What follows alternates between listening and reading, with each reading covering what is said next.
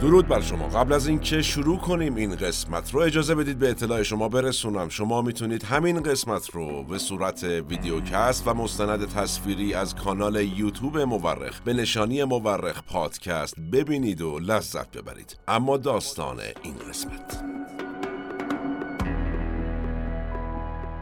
از سید محمد بهشتی یکی از رهبران اسلام گراها در انقلاب 1357 نقله که ایشون میگه انقلاب ایران زاییده خشمه. حرف خ به آیت الله خمینی اشاره داره شین به شریعتی و میم به مجاهدین خلق. برای کسانی که به عنوان یک ناظر ایرانی به این واقعه نگاه می کنند تأثیر آیت الله خمینی و سازمان مجاهدین خلق بر انقلاب 1357 قطعا قابل درکه. آیت الله خمینی رهبر انقلاب بود لقب امام رو از انقلابیون گرفته بود و برای یک دهه هم رهبر نظام برآمده از انقلاب باقی موند ایشون. مجاهدین خلق هم تشکیلاتی بودند گسترده با مشی مسلحانه که تأثیر این تشکیلات هم در به رسیدن انقلاب برای هر مخاطبی قابل درکه. اگرچه بعد از انقلاب مسیر این سازمان عجیب و غریب از نظام برآمده از انقلاب جدا شد. اما سوال علی شریعتی چطور تونست در به ثمر رسیدن انقلاب 1357 نقش اساسی ایفا کنه؟ او که هیچ وقت 22 بهمن ماه 1357 روز پیروزی انقلاب رو به چشم سر ندید. علی شریعتی که بود و چه کرد که به یکی از ازلاع اساسی خشم عمومی علیه حکومت کهن پادشاهی در ایران تبدیل شد. ما در دقایق آتی و در این قسمت از مورخ به این سوالات پاسخ خواهیم داد.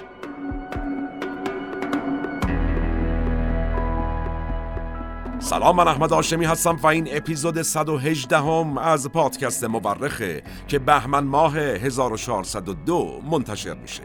ما در این قسمت از مورخ رفتیم سراغ یکی از عجیب ترین کاراکترهای تاریخ معاصرمون دکتر علی شریعتی. منابع ما در این قسمت اول پایگاه اطلاع دکتر شریعتی دوم کتاب طرحی از یک زندگی اثر پوران شریعت رضوی سوم کتاب ایران بین دو انقلاب اثر یرواند آبراهامیان و نهایتا چهارم مقاله شریعتی و مارکس اثر آصف بیات. به اعتقاد اغلب مورخین تاریخ بیش از آن که علم باشه یک هنره هنره کنار هم گذاشتن شواهد. ما در پادکست مورخ هر بار یکی از پازل های تاریخ رو کنار هم می‌ذاریم. نظر فراموش نشه و نوش گوش هاتون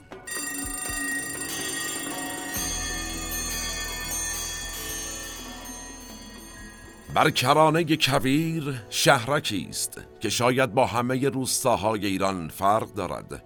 چشمه آبی سرد که در تموز سوزان کویر گویی از دل یخچالی بزرگ بیرون می آید از دامنه کوههای شمالی ایران به سینه کویر سرازیر می شود و از دل ارگ مزینان سر بر می آورد از دل این دیوارهای عبوس و مرموزی که قرنهای گم شده ای را که اسلام به اساتیر کشاند در آغوش خیش نگاه داشتند و خود علا رقم تاریخ همچنان استوار ایستادند.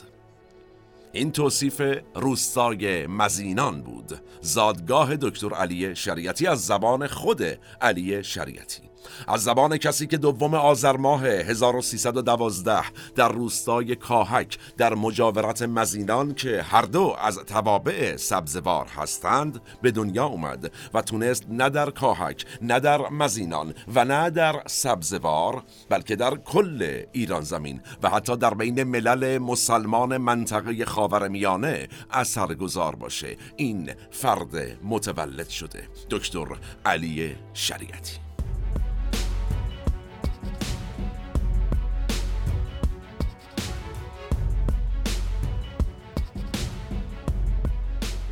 جدش ملا قربان علی معروف به آخوند حکیم. مردی بود که در بین اهالی سبزوار به فیلسوف و فقیه بودن شهره بود. کسی که از شاگردان برگزیده ملا هادی سبزواری مرجع مشهور تشیع دوران قاجار محسوب می شد یکی از فرزندان ملا قربان علی اسمش بود حالا محمود.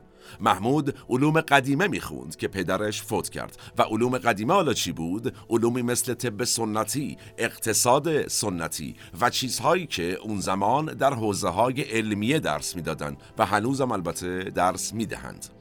محمود می‌خواست راه پدر را بره. وقتی پدر درگذشت با اصرار مردمان مزینان رفت. مزینان که بشه پیشنماز مسجد و مدرس حوزه علمیه اونجا. و تا پایان عمرش هم در مزینان باقی موند ایشون. حالا محمود چهار فرزند داشت که یکیشون اسمش بود محمد تقی. این محمد تقی پسر محمود نوه قربان علی که بعد از دستور رضاشاه مبنی بر انتخاب اسم سجلی یا همون فامیلی نام خانوادگی خودش رو گذاشته بود شریعتی سال 1311 با دختری از اهالی روستای کاهک به نام خانم زهرا امینی ازدواج کرد و اولین فرزند اونها یک سال بعد متولد شد. پسری به نام علی.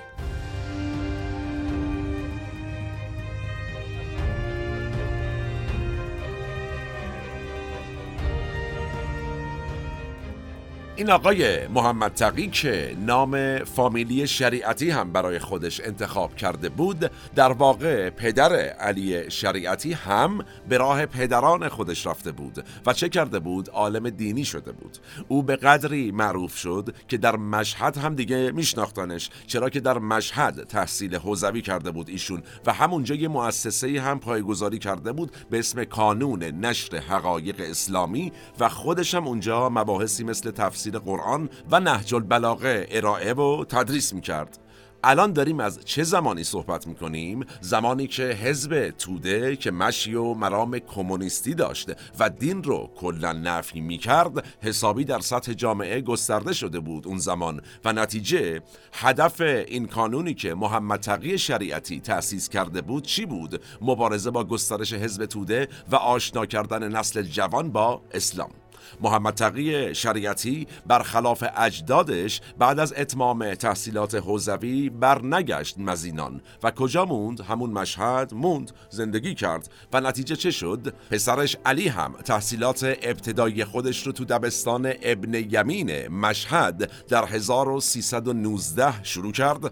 اما به دلیل بحرانی شدن اوضاع کشور در 1320 پدر مجبور شد چه کنه؟ خانواده رو بفرسته ده. و بنابراین وقفه کوتاه در تحصیلات علی ایجاد شد حالا 1320 چرا اوضاع کشور بحرانی شد؟ عرض می‌کنم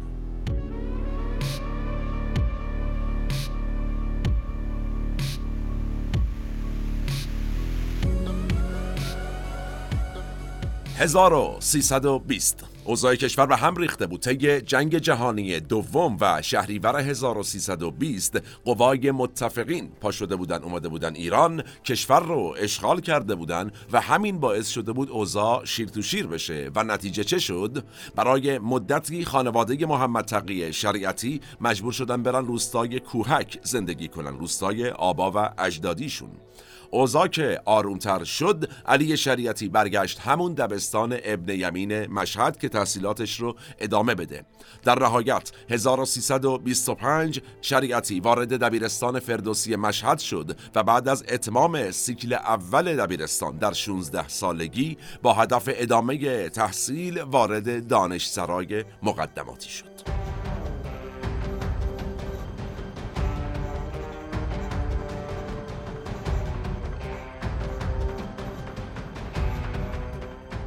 تو دانشسرای مقدماتی شروع کرد تحصیل کردن علی شریعتی که چه اتفاقی افتاد؟ اولین مواجهش با حکومت شاهنشاهی اونجا به وقوع پیوست.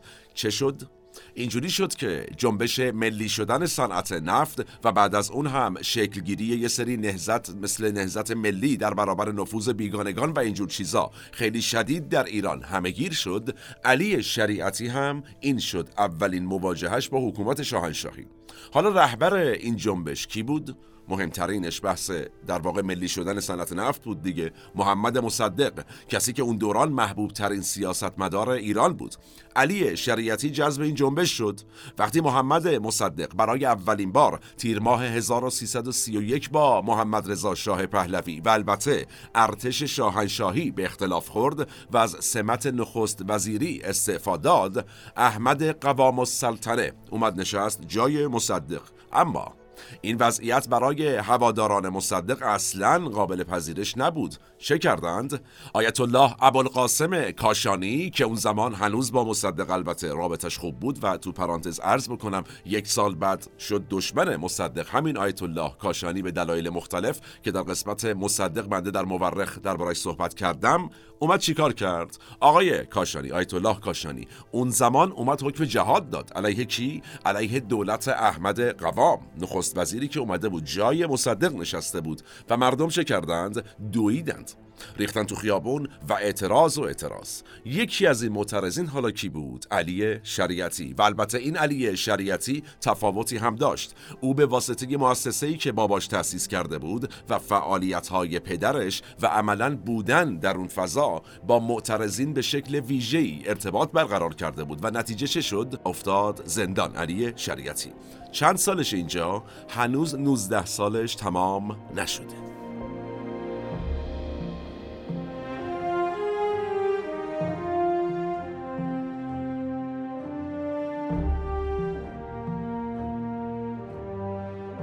دوران اولین زندان شریعتی خیلی طولانی نمیشه. خیلی زود میاد بیرون و البته فعالیتش رو ادامه میده. تا کی؟ تا سقوط دولت مصدق و تشکیل نهزت مقاومت ملی توسط کی؟ توسط مصدقی ها ما درباره این تشکیلات اساسا نهزت ملی در واقع چه اول چه دومش در قسمت مربوط به شاپور بختیار مفصل صحبت کردیم در مورخ. اگر علاقه مند بودید ببینید بشنوید بسیار مکمل خوبی است. به هر حال علی شریعتی هم میره عضو در واقع نهزت مقاومت ملی میشه و در کنار درسش عملا به فعالیت های سیاسی هم می‌پردازه. گفتیم در دانشسرای مقدماتی داشت تحصیل می‌کرد اون زمان حدود 19 سالش دیگه. تا کی این اتفاق ادامه داره؟ تا 1334 و چه اتفاقی میفته بعد از اون؟ مرحله جدید تحصیل. علی شریعتی در 1334 وارد دانشکده ادبیات دانشگاه مشهد میشه و رشته زبان و ادبیات فارسی رو برای ادامه تحصیل انتخاب می‌کنه. تو همین دانشگاه و سر کلاس های همین رشته بود که علی شریعتی عاشق هم شد. از کی داریم صحبت می‌کنیم؟ 1337 حدود 25 سالگی علی شریعتی 25 26 عاشق کی میشه؟ خانم پوران شریعت رضوی. و کی بوده خانم پوران؟ خواهر آقای آذر شریعت رضوی. یکی از سه دانشجوی کشته شده در 16 آذر ماه 1332 نتیجه این عشق عاشقی هم چه شد؟ علی و پوران ازدواج کردند. ازدواج علی و پوران اما در شرایط گل و بلبل رخ نداد. در 1336 یعنی یک سال قبل از ازدواج این دو نفر علی شریعتی دوباره دستگیر میشه میفته زندان و این بار 18 ماه در زندان نگهش میدارن. 1337 از زندان میاد بیرون نیومده بیرون. ازدواج.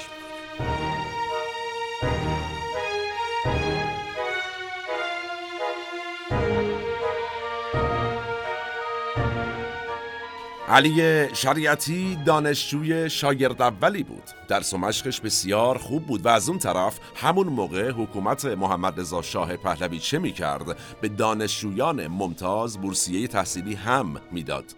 نتیجه قابل پیش بینی است. علی شریعتی از این بورسیه استفاده کرد و کجا رفت؟ میادگاه دلهای جوانهایی که عاشق روشنفکری و گفتمان جهانی بخت یعنی سوسیالیسم بودند. از کجا داریم صحبت می‌کنیم؟ قطعا فرانسه. چه سالی رفته علی شریعتی؟ 1340 خورشیدی. رفته دانشگاه سوربن فرانسه. و در رشته ادبیات تحصیل کرده اونجا هم. تا کجا؟ تا دکترا. تا دکترا ادامه داده. تز دکتراش هم به زبان فرانسوی و در مورد کتاب فضائل بلخ بوده. جالب این تز و این کتاب. کتاب فضائل بلخ یکی از قدیمی ترین کتاب های تاریخی باقی مونده درباره بلخه. به هر حال علی شریعتی که حالا دیگه شده دکتر علی شریعتی 1963 میلادی برابر با 1343 خورشیدی از تز دکتراش دفاع کرد و شد رسما دکتر علی شریعتی.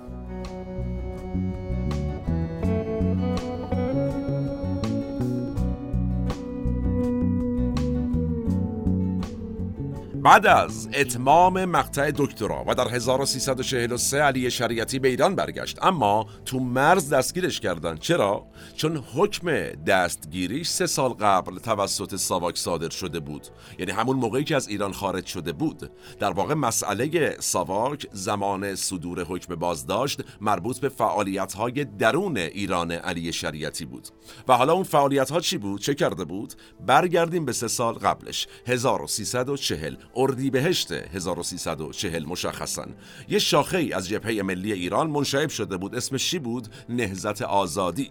رهبران نهزت آزادی حالا کی بودن؟ مهدی بازرگان، یدالله صحابی و آیت الله سید محمود طالقانی.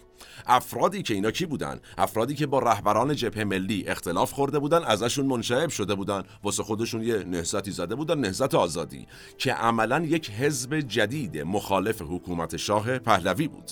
علی شرکتی هم گوله رفته بود پیوسته بود به این تشکیلات نهضت آزادی و نتیجه شده بود؟ حکم بازداشتش صادر شده بود همون موقع. حالا صادر شده بود ولی ساواک هنوز دستگیرش نکرده بود. یه چیزی باعث شد که ساواک دیگه مطمئن شه که علی شریعتی باید بازداشت شود. چه چیزی؟ فعالیت هایی که این آدم انجام داد در فرانسه در دوران حضورش تو فرانسه تو اون سه سال. اونها باعث شد که به محض اینکه برگشت اون حکم جلب قدیمی دوباره سرباز کنه و باعث شه علی شریعتی به محض ورود در مرز دستگیر بشه. حالا چه فعالیت هایی انجام داده بود در این سه سال در فرانسه؟ دکتر علی شریعتی عرض می‌کنم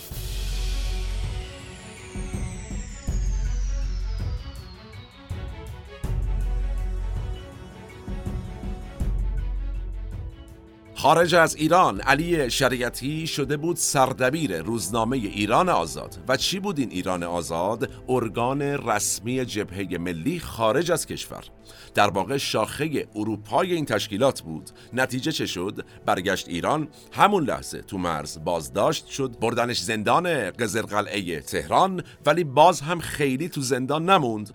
اوایل شهریور همون 1343 از زندان آزاد شد و سریعا برگشت مشهد رفت سر خونه زندگیش و زن و بچهش و کاروبارش. و کاروبارش هم چی بود؟ 1344 ایشون به عنوان معلم دبستان توی یکی از روستاهای مشهد استخدام میشه. کم کم پیشرفت می‌کنه میشه دبیر انشا در دبیرستان و باز هم می‌تونه پله های ترقی رو طی کنه. بشه استادیار تاریخ در دانشگاه مشهد. علی شریعتی تو دانشگاه تاریخ اسلام تدریس می‌کرده. اما به روشی نوین این کارو می‌کرده. چی بوده روش نوینش؟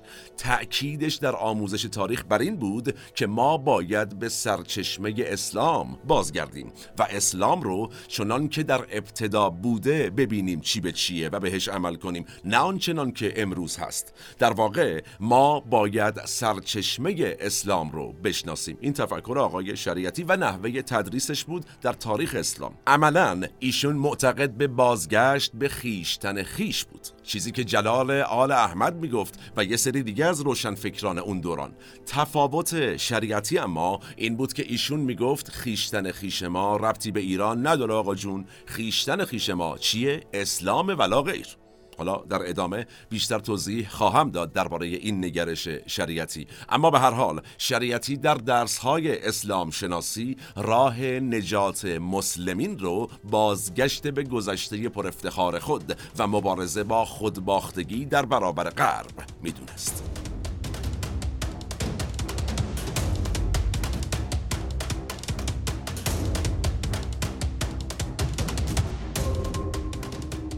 علی شریعتی کسی بود که داشت تو اون فضای ملتهب دهه پنجاه یه تفسیر جدیدی از اسلام ارائه می کرد پدیده ای که بعدها به روشنفکری دینی هم مشهور شد. البته اون زمان افراد دیگری هم بودند که سعی می کردن چهره جدید و تفسیر نوینی از اسلام ارائه بدن. مثل کی؟ پدر خود علی شریعتی محمد تقی شریعتی. یا باز هم مثال بزنیم مهندس مهدی بازرگان. او هم همین کارو می‌کرد. آیت الله سید محمود طالقانی آیت الله مرتضی متحری اینها کسانی بودند که در حسینیه ارشاد که یک محل تازه تأسیس هم بود اون زمان جمع می شدن سخنرانی می‌کردن.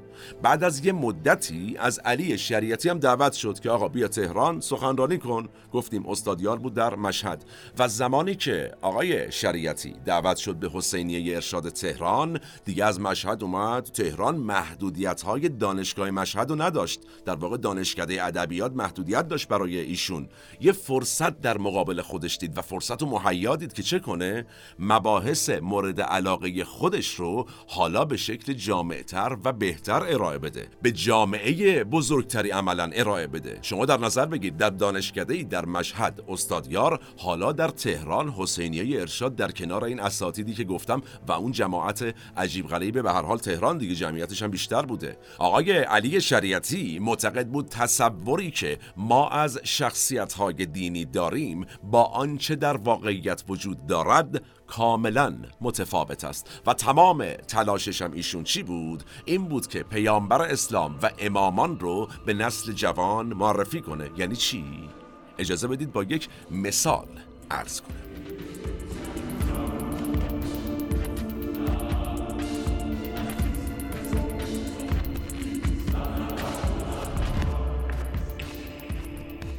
اجازه بدید من عینا نقل قول کنم. بارها گفتم و باز تکرار می کنم که انسان امروز به شناخت علی نیازمند است نه به محبت و عشق به او. زیرا که عشق و محبت بدون شناخت نه تنها هیچ ارزشی ندارد بلکه سرگرم کننده و تخدیر کننده و معطل کننده نیز خواهد بود.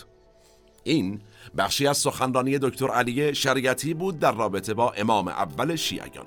در واقع در مکتب شریعتی شخصیت های دینی با چهره جدید معرفی می شدند مثلا علی شریعتی ابوذر رو یک سوسیالیست آزادی خواه می دونست همین نکته همین صحبت از سوسیالیسم ویژگی اصلی نظرات علی شریعتی بود. علی شریعتی به شدت مارکسیسم رو میکوبید اون زمان اما یعنی مارکسیسم رو میکوبید ولی انگار همون نظرات مارکسیسم رو در یک قالب اسلامی داشت ارائه می‌کرد دوباره خودش. و چه اتفاقی میافتاد؟ اینطوری تونسته بود مخاطبانی که تحت تأثیر جنبش چپ جهانی بودن اون زمان ولی در عین حال دلباخته دین و اسلام و مذهب شیعه و مناسکش بودند رو هم جذب کنه. چرا؟ چپچی می‌گفت می‌گفت آقا دین یه جورایی نداریم با اسلام جور در نمی اومد با مذهبیون جور در نمی اومد آقای شریعتی چیکار کرد؟ اومد این رو ترکیب کرد. گفت مارکسیسم خیلی بده ولی اسلام این شکلی هم میشه. همه گفتم به به چم چپ قضیه در اومد هم دینمون در اومد. خیلی ممنونیم. و این مخلوط کردن اندیشه های چپ با اندیشه های اسلامی معناش چیه؟ اجازه بدید باز با مثال دیگری عرض کنم.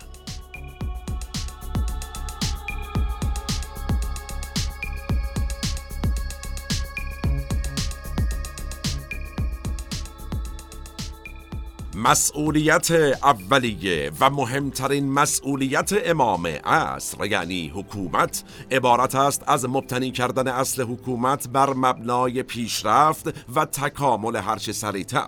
ولو اینکه در این مسیر افرادی هم باشند که احساس راحتی و آسایش نکنند. هدف بر اساس پسند افراد نیست بلکه بر اساس رسالت و حقیقت و آنچه باید باشد.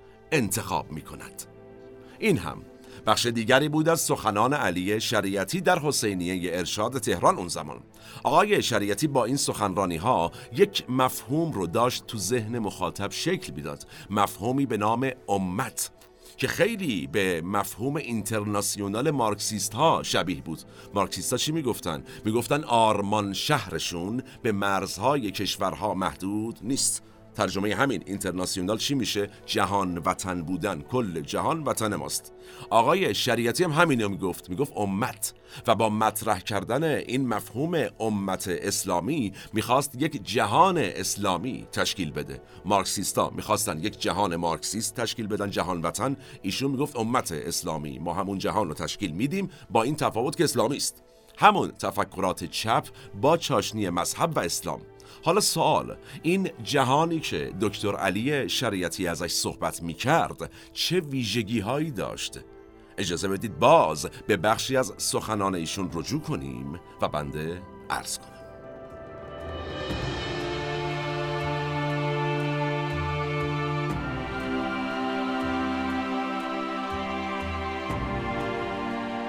اصل ثبوت به شکل خوش و آسوده و راحت و احساس آزادی فردی بیمسئولیت کردن در چنین جامعه ای نیست بلکه امت جامعه است که در هیچ سرزمینی ساکن نیست. جامعه است که بر هیچ پیوند خونی و خاکی استوار نیست. امت جامعه است که بر اساس تشابه در کار و شکل زندگی و درآمد استوار نیست. امت عبارت است از جامعه‌ای که تحت یک رهبری بزرگ و متعالی احساس پیشرفت و کمال فرد و جامعه را با خون و اعتقاد و حیات خودشان احساس می کنند و متحدند که زندگی را نبودن به شکل راحت بلکه رفتن به سمت بینهایت و حق تعریف می کنند علی شریعتی اینطوری تونسته بود. یک آرمان شهر برای جوانان معترض پرشور و اسلامگرای انقلابی بسازه.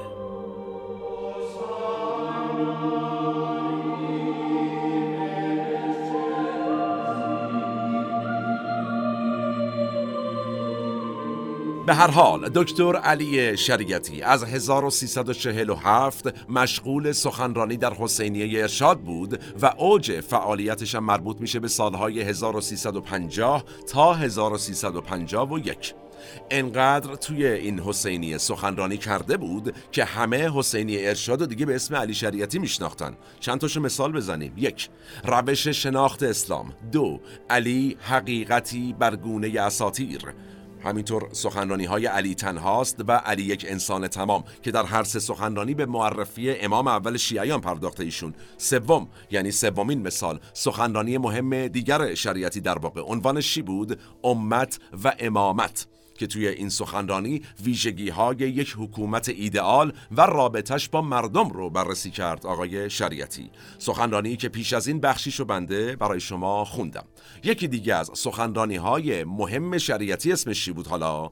علی و حیات پس از مرگ که توی این سخنرانی از تداوم و بقای تأثیرات زندگی حضرت علی پس از مرگ سخن میگه آقای شریعتی و میگه ایشون چطور به عنوان یک فکر، یک ایمان و یک راه به حیات خود ادامه داده پس از مرگ در واقع. پنجمین سخنرانی معروف شریعتی اسمش چی بود؟ میاد با ابراهیم که بعد از بازگشت از حج در سال 1348 در واقع این سخنرانی ایراد شد و درباره فلسفه مناسک حج کلا در رابطه با هر آن چیزی که شما بگید با اون تفکراتی که عرض کردم ایشون سابقه سخنرانی داره اینایی که عرض می‌کنم بسیار معروفه ششمین سخنرانی معروفش چی بوده فلسفه نیایش که تو این سخنرانی با تفسیری فلسفی در واقع از نیایش دعا رو پس از مسئولیت و در ادامه جهاد و صبر معنا می‌کنه آقای شریعتی و دعا رو تقویت کننده قدرت انسان می‌دونه. یه سخنرانی معروف دیگه هم داره اسمش هست مذهب علیه مذهب.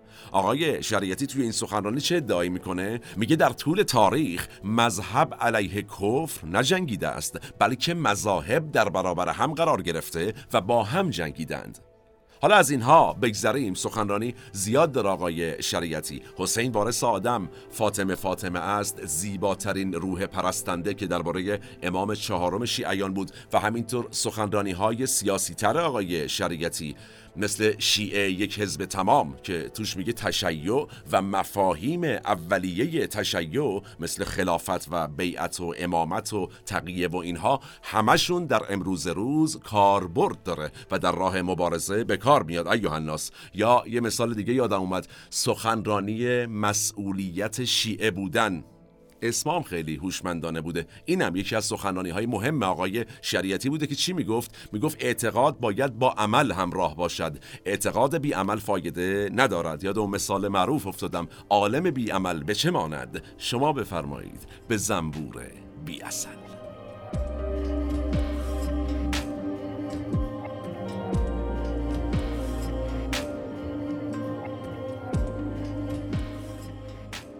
شریعتی نگاه نوعی به مذهب داشت قلم روونی داشت و نوع بیانش برای مخاطبانش که اکثرشون هم از نسل جوان بودن بسیار جذاب بود به هر حال به خصوص در دورانی که جو انقلاب و مبارزه با مفاهیمی مثل سرمایهداری و امپریالیسم جهانی و اینجور چیزها در تمام جهان فراگیر شده بود چه برسه به ایران.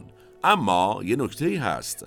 سخنان شریعتی و چیزهایی که می نوشت و می گفت همون موقع منتقدانی هم داشت. حالا منتقدانش کیا بودن؟ دو گروه اصلی بودن. گروه اول کسانی بودند که به نوع نگاه شریعتی به ایران و ادبیات کهن ایران زمین نقد جدی داشتند. مثال بزنیم. مثلا تو یک نامه خطاب به پدرش آقای شریعتی چی نوشته؟ نوشته شعر و ادب ما همه مدح و ثنا برای حاکم است و عجز و لابه برای معشوق یعنی تقرب به قدرت نه کسب قدرت و یا انجام خدمت و ابراز لیاقت بلکه تملق و چابلوسی و دعا و سنای دوستان و نفرین و دشنام دشمنان حاکم. و سال به عشق نه کسب شایستگی و تکیه بر جاذبه و زیبایی و امید به اراده و شخصیت و ارزش خیش بلکه نوکری و گدایی. و گریه و استرهام و آه و ناله و دعا و نفرین و توسل به خاک پای معشوق و خاک بر سر کردن و خاکستر نشین بودن و سگ کوی یار شدن. این مثالی بود از نوع نگاه آقای شریعتی به ادبیات کهن ایران زمین و عملا ایران زمین. کلا فردوسی ایشون قبول نداشته. بسیاری به این نوع نگاه شریعتی به ادب و فرهنگ ایران نقد جدی داشتند. اما برای علی شریعتی که می‌خواست امت رو بیاد جایگزین ملت کنه این انتقادات اصلا مهم نبود. به طور کلی هیچ وقت. مهم نبود هرچند به واسطه همین نظرات از دانشگاه ادبیات مشهد هم اخراج شد آقای شریعتی. ولی باز هم مهم نبود که نبود. اینکه کدام درست است و کدام نیست. اینکه نظر او درست بوده یا نه قضاوتش با شما.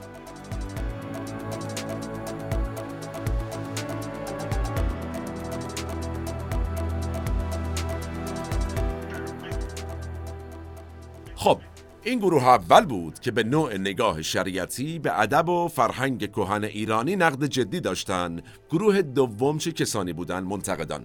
خود روحانیون بودن. جالبه شاید عجیب به نظر برسه. اما آقای علی شریعتی به اسلام منهای روحانیت. معتقد بود. این جای جایگاه در واقع عجیبی ایستاده بود. مثال بزنیم از این نگاه و جایگاه آقای شریعتی. تو یک جزوه ای که اسمش هست با مخاطبان آشنا آقای شریعتی حسابی به این مفهوم اسلام منهای روحانیت پرداخته. من عینا اجازه بدید نقل قول کنم. نوشته که من روحانیت را با علمای اسلامی یکی نمی‌گیرم بلکه متضاد می‌بینم اصلا. در اسلام ما دستگاهی یا طبقه یا تیپی به اسم روحانیت نداریم. این مفهوم بسیار تازه است و نوظهور ما در اسلام عالم داریم در برابر غیر عالم نه روحانی در برابر جسمانی. آقای روحانی است آقای روحانی است مصرفش چیست؟ متفکر اسلامی است خیر عالم اسلامی است باز هم خیر سخنران اسلامی است مجددا خیر نویسنده یا مترجم اسلامی است باز هم خیر. این مثالی بود از نوع نگاه آقای شریعتی به روحانیون. در واقع نگاهشون چه بود؟ باز خلاصه کنیم. اسلام منهای روحانیت.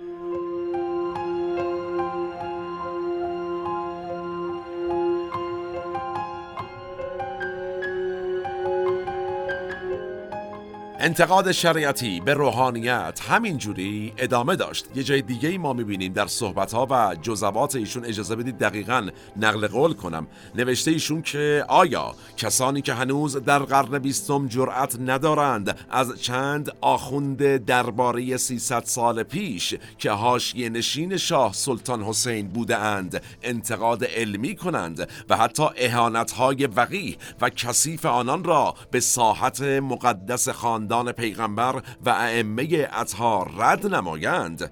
لیاقت آن را دارند که اسلام را در این عصر نجات دهند. این نقل قول آقای شریعتی.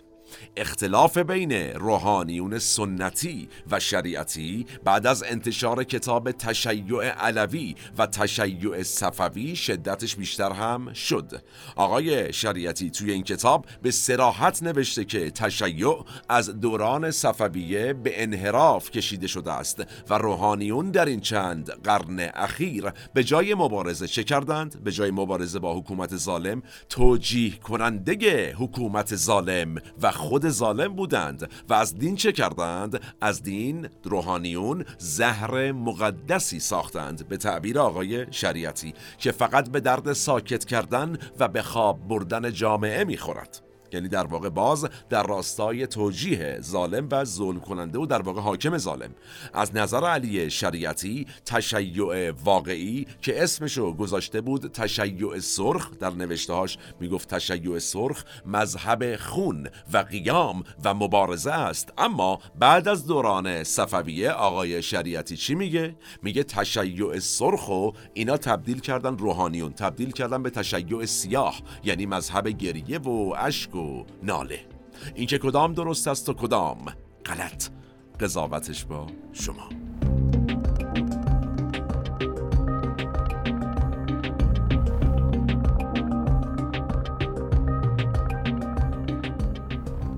علی شریعتی درباره اون چیزی که بهش می‌گفت تشیع سیاه چی نوشته؟ من اجازه بدید باز نقل قول کنم.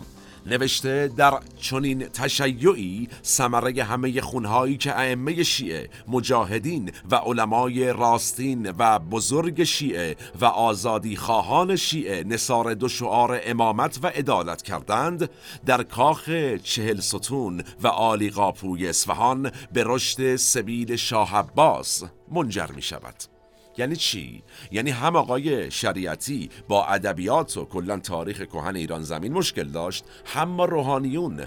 عملا با هر نمودی از ایرانیت ایشون مخالف بود. مثالش فردوسی. آقای علی شریعتی روحانیون رو هم وصل کرده بود به کجا؟ وصل کرده بود به نمادهای حکومتهایی که در طول تاریخ نمودی از ایرانیت داشتن دیگه. مثل حالا صفویه و امثالهم.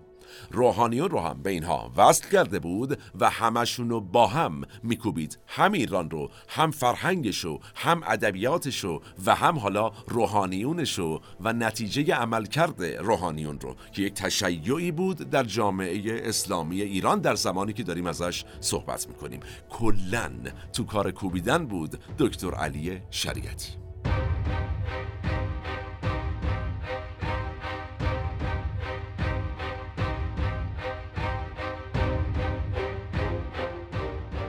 یکی دیگه از آثاری که باعث تشدید اختلاف بین علی شریعتی و روحانیون شد کتابی بود به نام حسین وارث آدم.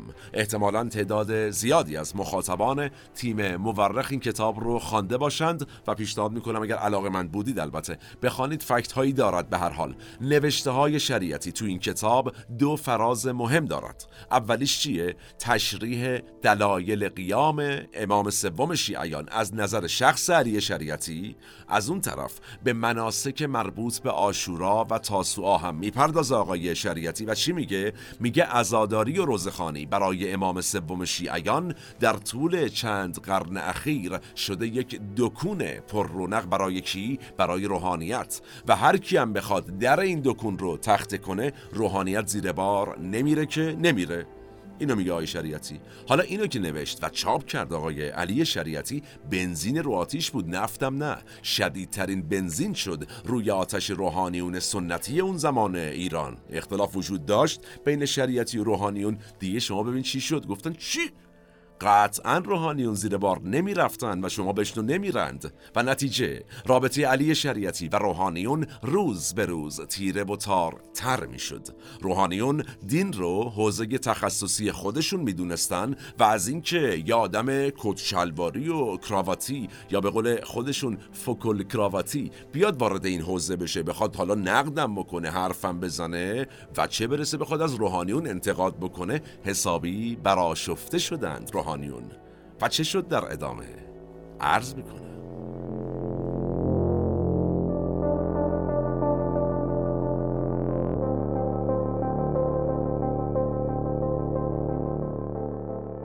علی شریعتی ولکن نبود. یه سخنرانی دیگه داره. چی گفته؟ نقل قول کنم عینا. در اسلام سازمانی به نام روحانیت نیست و کسی روحانی حرفه‌ای نمی شود در اسلام میان مردم و خدا واسطه نیست. هر کسی مستقیما با او در تماس است.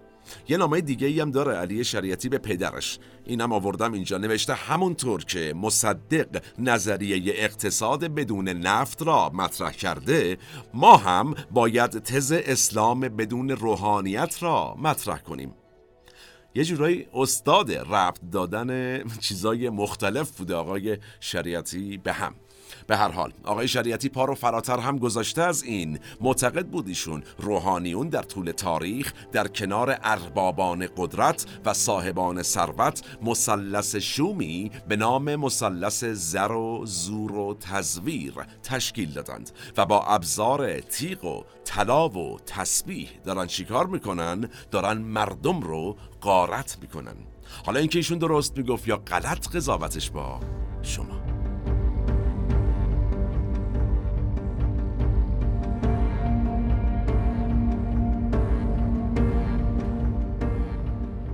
در ادامه چه اتفاقی افتاد؟ خیلی از روحانیون از جمله اسم بریم علامه طباطبایی آیت الله مکارم شیرازی و آیت الله شریعت مداری علیه علی شریعتی اعلام مخالفت دیگه کردن رسمی جنگ علنا شروع شد. آیت الله سید کاظم مرعشی که اصلا فتوا داد. چی گفت؟ گفت خرید و فروش آثار شریعتی حرام است. کتابا جزوه هر چیزی یا سخنرانی هاش یه روحانی دیگر به نام شیخ انصاری زنجانی شیخ انصاری زنجانی. کتاب نوشت علیه شریعتی اسمش چی بود؟ اصول تشیع. که اومده بود توی این کتاب اصول تشیع حسینیه ارشاد رو یزیدیه ازلال نامگذاری کرده بود. حسینیه ارشاد یزیدیه ازلال یعنی همین حسینیه ارشادی که الان وجود داره در خیابون شریعتی تهران. دوستان یه زمانی حسینیه ارشاد بود در آن واحد یزیدیه ازلال هم بود. بستگی داشت مثلا شما با کدوم پا وارد چی یا کی وارد چی کی پشت تریبون باشه. اگر این آقای مثلا انصاری زنجانی پشت تریبون باشه میشه حسینیه ارشاد علی شریعتی بود در واقع یزیدیه ازلال. انقدر ساده تغییر می‌کرد. به هر حال آقای انصاری زنجانی تو کتابش چی گفت؟ نوشت امیدوارم مسلمانان غیرتمند جنبش مردانه کرده و شر این بدعت گذاران را از بلاد اسلامی پاک کنند. اینم در واقع صحبت های ایشون علیه علی شریعتی. حالا دعواها به اینجا ختم نشد. شیخ مرتزا انصاری قومی واعظ معروف اون زمان نگذاشت نبرداشت درخواست اعدام شریعتی رو کرد اون وسط. اصلا شما شیر تو شیری رو ببینید. چرا این درخواست رو کرد؟ معتقد بود ایشون علی شریعتی دشمن اسلام و تشریع است باید اعدام شود. در واقع روحانیون خیلی تلاش کردند که جلوی رفتن شریعتی پشت تریبون حسینی ارشاد یا به زم دوستان یزیدیه ازلال رو بگیرن. اما حمایت تمام قد بنیانگذاران حسینی ارشاد که کیا بودن؟ آقایان ناصر میناچی و محمد همایون. باعث چی شد؟ علی شریعتی ماندگار شد آنجا و نه تنها ماندگار شد مخالفانش هم بیرون کرد از حسینیه و همین اتفاق باعث چی شد؟ سخنرانی های شریعتی روز به روز تند و تیز تر می شد اما یک اتفاق افتاد. اتفاقی که باعث شد نهایتا کار شریعتی و حسینیه ارشاد با جاش با همدیگه به پایان برسه.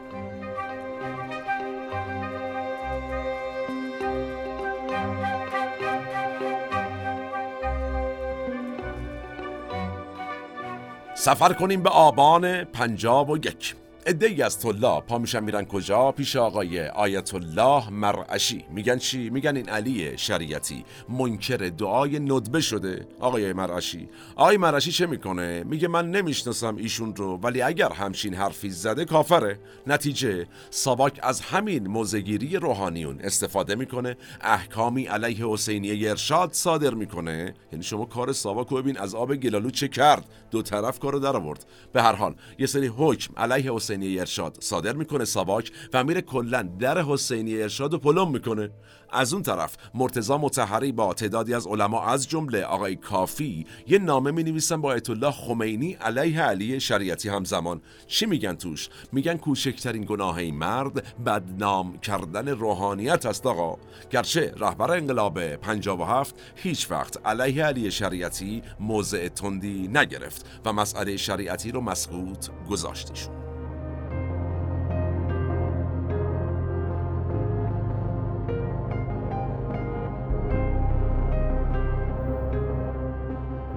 توجه کنیم. سخنرانی های علی شریعتی تو حسینیه ارشاد با جمعیت دو سه هزار نفری انجام می شد یعنی شوخی نبود. اما همزمان مثلا تو مهدیه تهران همین آقای شیخ احمد کافی که گفتیم نامه مخالفت با شریعتی رو امضا کرده بود و بنیانگذار مهدیه تهران بود چه می‌کرد؟ ایشون بنیانگذار در واقع مهدیه تهران بود. یه دعای ندبه برگزار می‌کرد تو مهدیه تهران. ایشون 20 هزار نفر میومدن پای منبرش. یعنی زور روحانیت این حرفا نبود. خیلی زورشون بیشتر بود. و دیدیم در عمل هم نتیجه گرفتن دیگه. فارغ از اینکه حالا کدام حقانیت داشتند اتفاق تاریخی شما روایت می‌کنیم. در واقع روحانیت سنتی که اون زمان با نظرات شریعتی موافق نبود بسیار بیشتر از شریعتی که دنبال یک مذهب انقلابی و مبارز بود. طرفدار داشت. مثالش حسینی ارشاد. سخنرانی می‌کرد. دو سه هزار نفر. یه دعای ندبه طرف میذاشت. بی سی هزار نفر. اما یه نکته هم هست. زمانی که حسینیه ارشاد درش پلم شد در 1351 یهو محبوبیت شریعتی اوج گرفت. چون ساواک اومد در مخالفتش این کار رو انجام داد. شریعتی بولد شد. اساسا چیزهای ممنوع در تاریخ نگاه بکنیم برای انسانها جذاب بوده. به هر حال با بسته شدن حسینیه ارشاد که همزمان شده بود با بالا گرفتن مبارزات چریکی علیه حکومت در واقع شاهنشاهی آقای شریعتی چه کرد؟ شروع کرد به زندگی مخفیانه. آثارش هم همچنان چاپ می‌کرد. اما نه به اسم خودش با اسمهای مستعار این کارو می‌کرد. مثلا علی مزینانی یا علی سبزواری. همون در واقع علی شریعتی بودند این اسامی در تاریخ.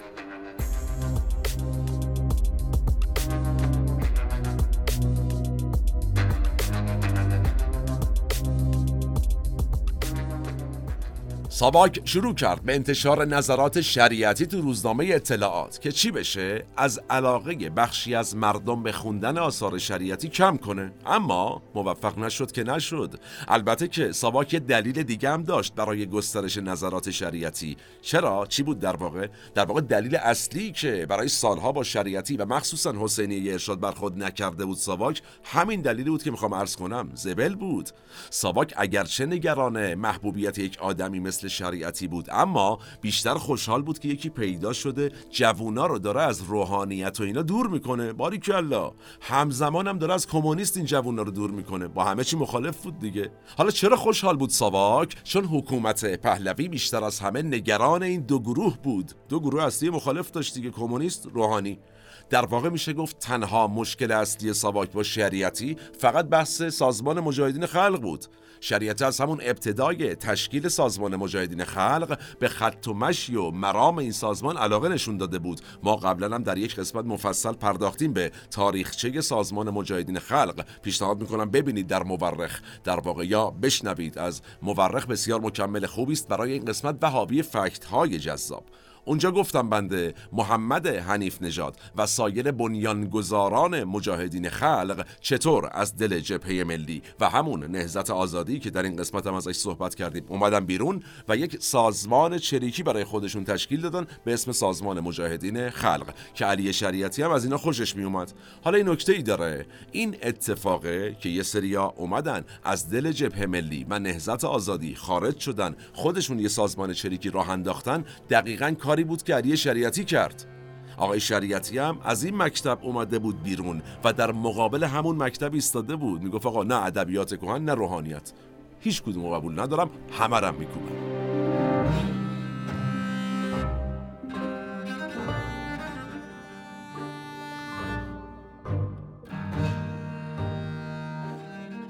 یه خاطره با مزه تعریف کنیم. از همون ابتدای کار سازمان مجاهدین خلق. آقای شریعتی به یک واسطه میگه که یک قرار برای من با محمد حنیف نژاد ردیف کن. کی بود حنیف نژاد از بنیانگذاران مجاهدین خلق؟ حالا از اون بر حنیف نژاد خیلی از نظرات شریعتی اون زمان قبول نداشته. خیلی خوشش نمی از بسیاری از نظرات علی شریعتی. ولی در نهایت OK میده که آقا حالا ببینیم اما چیزی نمیشه که برای حدود هشت صبح حالا این بر بر قرار می‌ذارن. حالا اینکه کجا قرار گذاشتن چون fact کاملا مشخصی نداره. جاهای مختلف گفته شده در منابع مختلف. بنده به location اشاره نمی کنم به هر حال حدود حالا 8 تا 9 صبح قرار می‌ذارن. محمد حنیف نژاد میاد سر قرار. علی شریعتی خواب میمونه. آی دکتر خواب میمونه.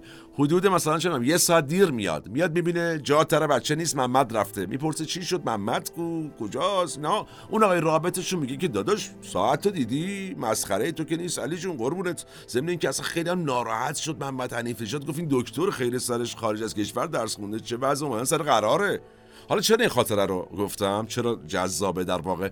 کلیاتش خیلی به نظر جذاب نمی‌رسه. اینجاش جذابه. محمد عنیف نژاد یک چریک عملگرا بود با هر تفکری یه همچین شخصیتی بود. علی شریعتی یک سخنبر و اهل کتاب و قلم بود. این دوتا آبشون با هم توی جوب نرفت. از همون ابتدا. یعنی محمد آقا عملگرا بود می‌گفت حرف می‌زنی بعد پای حرفت وایسی. کسی که صرفا اهل سخنرانی و قلم و اینا بود حرف می‌زده حالا یه ساعت هم دیر اومد اومد دیگه. میگه والا چیزی نشده. آسمون زمین نیومد که انقلاب می‌کنیم به حال. حالا یه ساعت دیرتر. به حال علی شریعتی در نهایت پیغام میفرسته که آقا محمد آقا قربونت. من می‌خواستم بهت بگم که ابزار دست تو فقط اسلحه نیست. من می‌تونم کاری کنم که وقتی شما مبارزات مسلحانتون رو شروع کردید ملت در خونه رو به روی شما باز کنن. اما به واسطه شاید همون قرار و دیر اومدن شریعتی و اینکه حنیف نژاد عملگرا رفت سر قرار دید این بابا سر حرفش نیست هیچ وقت این آدم یعنی محمد حنیف نژاد ارتباط نگرفت با علی شریعتی. ضمن اینکه عرض کردم پیش از این هم خیلی از نظراتش رو قبول نداشت ولی یک واقعیتی وجود داره در تاریخ. علی شریعتی تونست ابزار مناسبی برای سازمان مجاهدین خلق بسازه و فراهم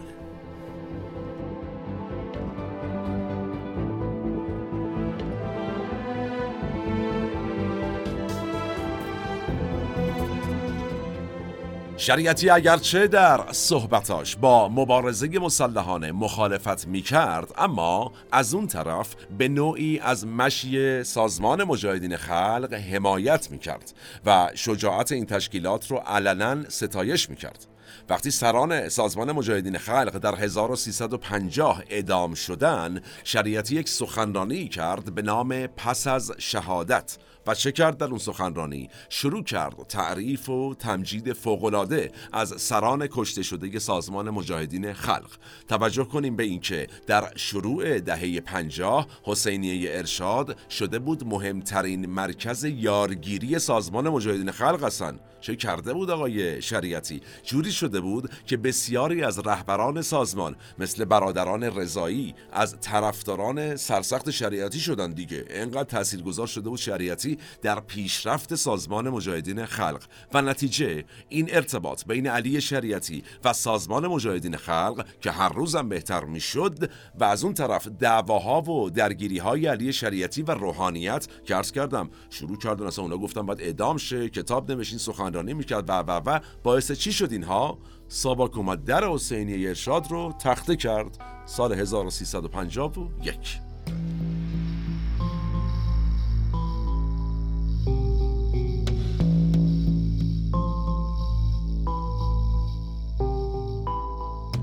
خب پس برگشتیم به 1351 در حسینی ارشاد رو بستن از آبان 51 تا تیر ماه 1352 علی شریعتی مخفیانه زندگی می‌کرد. چرا؟ ساواک دنبالش بود. اما این زندگی مخفیانه باعث نشد فعالیت نکنه. عرض کردم با نامهای مستعار سخنرانی می‌کرد متن منتشر می‌کرد کلی کار می‌کرد.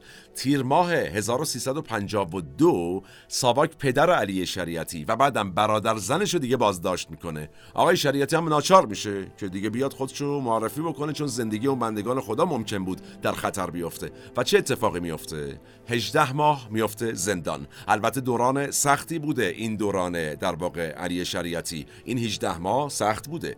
تقریبا میشه گفت کل 18 ماه رو تو سلول انفرادی بوده. وقتی آزاد میشه به نور آفتاب اصلا حساسیت پیدا می‌کنه. از نظر روحی هم بسیار گویا افسرده میشه. حال خراب تعطیل. شما فکر کن 18 ماه تو انفرادی باشی. از اون بر حسینیه ارشادم که تعطیل شده بود ساواک بسته بود. از تدریس دانشگاه عرض کردم اخراج شده بود. دیگه مثل قدیم هم نه در واقع حالشو داشت نه امکان مبارزه مخفیانه رو داشت که بره با اسامی مستعار به عنوان مثال کار کنه. چرا؟ ساواک قطعا برده بود زیر ذربین حسابی تحت نظرش داشت قطعا. یه نقل قولی داره. خود شریعتی درباره این بازه زمانی زندگیش. نوشته که ظاهرا آزاد هستم و از قید اسارت به اصطلاح رهایی یافتم. اما آنچه مسلم است نوع زندانم تغییر کرده و از زندان دولتی به زندان خانه منتقل شدم. این نقل قول آقای شریعتی است. این شرایط ادامه پیدا می‌کنه تا آقای علی شریعتی از این وضعیت خسته میشه و تصمیم به جلای وطن و مهاجرت می‌گیره.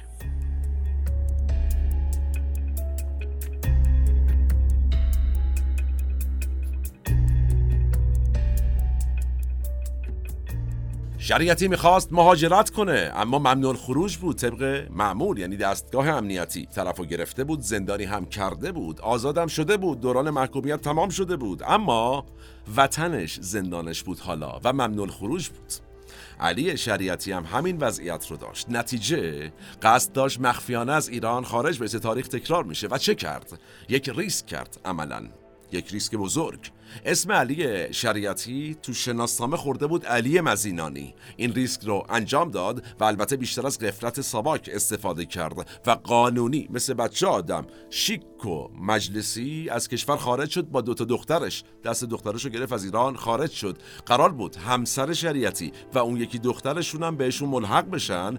یعنی بیان با آقای شریعتی ملحق بشن که ساواک فهمید داستانو فهمید که ای بابا این پیچید رفت از قفلت ما سوء استفاده کرد. حالا که اینطوره چیکار می‌کنم؟ زن و دخترشو که تو ایران ما گروگان می‌گیریم.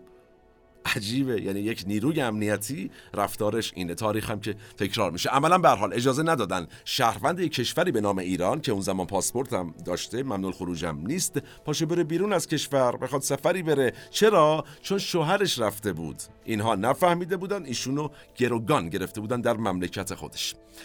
به حال همسر آقای شریعتی هر روز و هر شب تلاش می‌کرد که هر جوری شده بره خارج شه حتی قاچاق خارج با دخترش بره به خانوادهش همسرش و باقی فرزندانش به پیونده که چه اتفاقی افتاد. سه هفته. فقط سه هفته بعد از خروج شریعتی از ایران به شکل قانونی البته و اقامتش در ساوت همتون انگلستان خبر آمد که 29 خرداد 1356 علی شریعتی در اقامتگاه خودش به شکلی کاملا ناگهانی از دنیا رفته.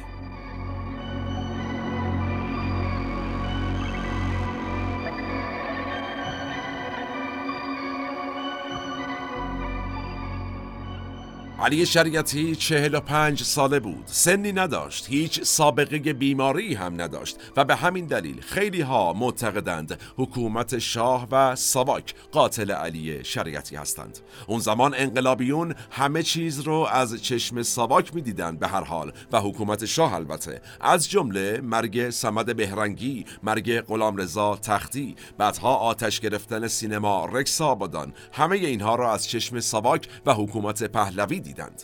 مرگ علی شریعتی هم از همین جنس وقایع بود و در تاریخ به نام ساواک ثبت شد یه جورایی. اگرچه بعد از انقلاب هرچه انقلابیون اسناد ساواک رو گشتند سندی مبنی بر اینکه شریعتی کشته شده باشد پیدا نکردند. این هم فکتی است که باید ازش صحبت کرد. به هر حال هنوز که هنوزه خانواده و اطرافیان و دوستان علی شریعتی معتقدند به زرس قاطع که علی شریعتی توسط ساواک کشته شد. البته که بعضی ها معتقدند شریعتی قربانی سیگاری شد که خود دود می‌کرد.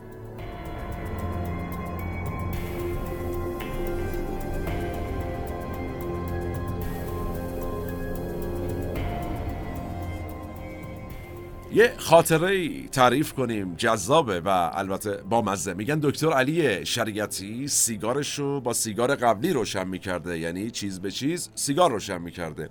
یه روایتی هست از اینکه در واقع سر کلاس بوده ایشون سر یکی از کلاس های دانشگاهش. موقع تدریس سر کلاس ایشون سیگار میکشیده. اصلا خیلی لاتی روشن می‌کرده. خب بچه ها مشقاتون رو نوشتین و اینا. یه روز داشته سیگار میکشیده درس می‌داده همزمان. یکی از دانشجوها پا میشه اعتراض می‌کنه میگه آقای دکتر قربونت شاید یکی اینجا سیگاری نباشه دود سیگار شما اذیتش کنه باعث رنج اون آدم بشه نه کشور داره من. شما دکتری تحصیل کرده خارج از ایرانی چه کاری؟ الگو بد باشی. آقای شریعتی تو لحظه سیگار میندازه زمین با پاش خاموش می‌کنه. تمام میره میشینه رو صندلی استادیش. همه تعجب شروع کردن دست زدن تشویق ولی کلا دکتر شیر دکتر ولی کلا یعنی همه کف می‌کنن که یه دانشجو بلند شد یه حرفی زد تونست شریعتی رو تحت تاثیر قرار بده. آفرین. اما چند ثانیه نمیگذره که آقای دکتر دست می‌کنه جیبش پاکت رو می‌کشه بیرون و تپ زیر سیگار و سیگار بعدی رو روشن می‌کنه. دانشجویی که اعتراض کرده بوده پا میشه دوباره میگه آقای دکتر ای قربونت چرا آبرو ما رو می‌بری؟ ما گفتیم احترام گذاشتی شما. چی میگه آقای شریعتی؟ چی بگه خوبه؟ میگه که من اون لحظه به احترام کلام شما سیگار رو خاموش کردم. الان یه سیگار دیگه روشن کردم که بتونم فکر کنم ببینم شما چی گفتی. خلاصه آقای شریعتی همچین تم با مزه و سیگاری و فلسفیتور و یه چیز عجیبی بود. بله.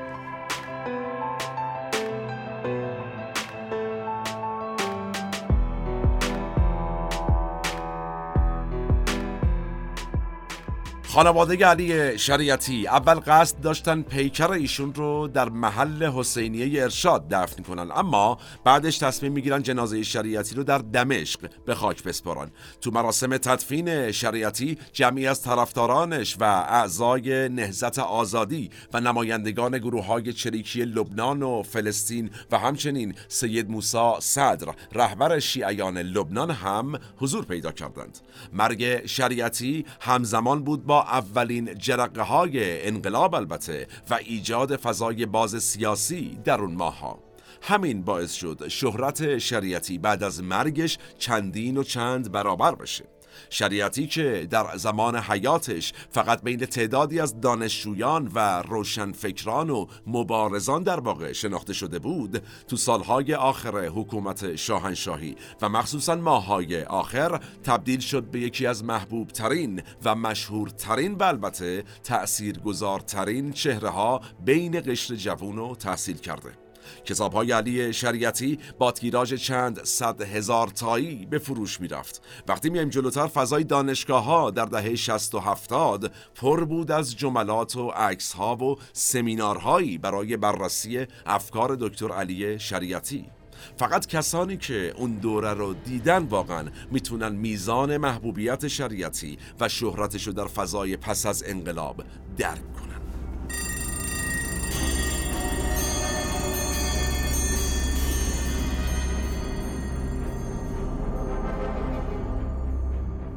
ترانه وجود داره به اسم کیو کیو بنگ بنگ. زویا زاکاریان این ترانه رو سروده و خانوم گوگوش این ترانه رو خونده. در جایی از این ترانه میشنویم یا می‌خونیم تو مسجد شاعر چپ تو کافه مؤمن مست. عجب سرگیجهی بود. برادر خاطرت هست؟ این شعر درباره حال و هوای برهه انقلاب 1357 در ایران زمین و اون تعبیر تو مسجد شاعر چپ مستقیما به علی شریعتی داره اشاره می‌کنه. کسی که نظراتش دو پایه داشت. اول لزوم اصلاح دین به عنوان یکی از پایه های فرهنگ ایران زمین و دوم لزوم شکلگیری یک حکومت اسلامی نه بر پایه دولت ملت بلکه بر پایه امامت امت. امروز نزدیک به نیم قرن از مرگ علی شریعتی گذشته. از روزگاری نزدیک به نیم قرن گذشته که در اون نسلی که علی شریعتی رو میپرستیدند می‌خواستند با عملی کردن سخنان شریعتی به سعادت برسند. اون سالها شریعتی معلمی بود با قلمی سهرامیز که انسان تربیت می کرد شاعری بود که شعرش اون زمان خیلی به دل مخاطبان می نشست او هم با ادبیات و فرهنگ کهن ایران زمین در تضاد بود هم با روحانیت ایران زمین. اینها قضاوت بخش بزرگی از جامعه ایران درباره شریعتی بودند. امروز اما شاید قضاوت ها درباره علی شریعتی بین بخش بزرگی از جامعه ایران زمین تغییر کرده باشه.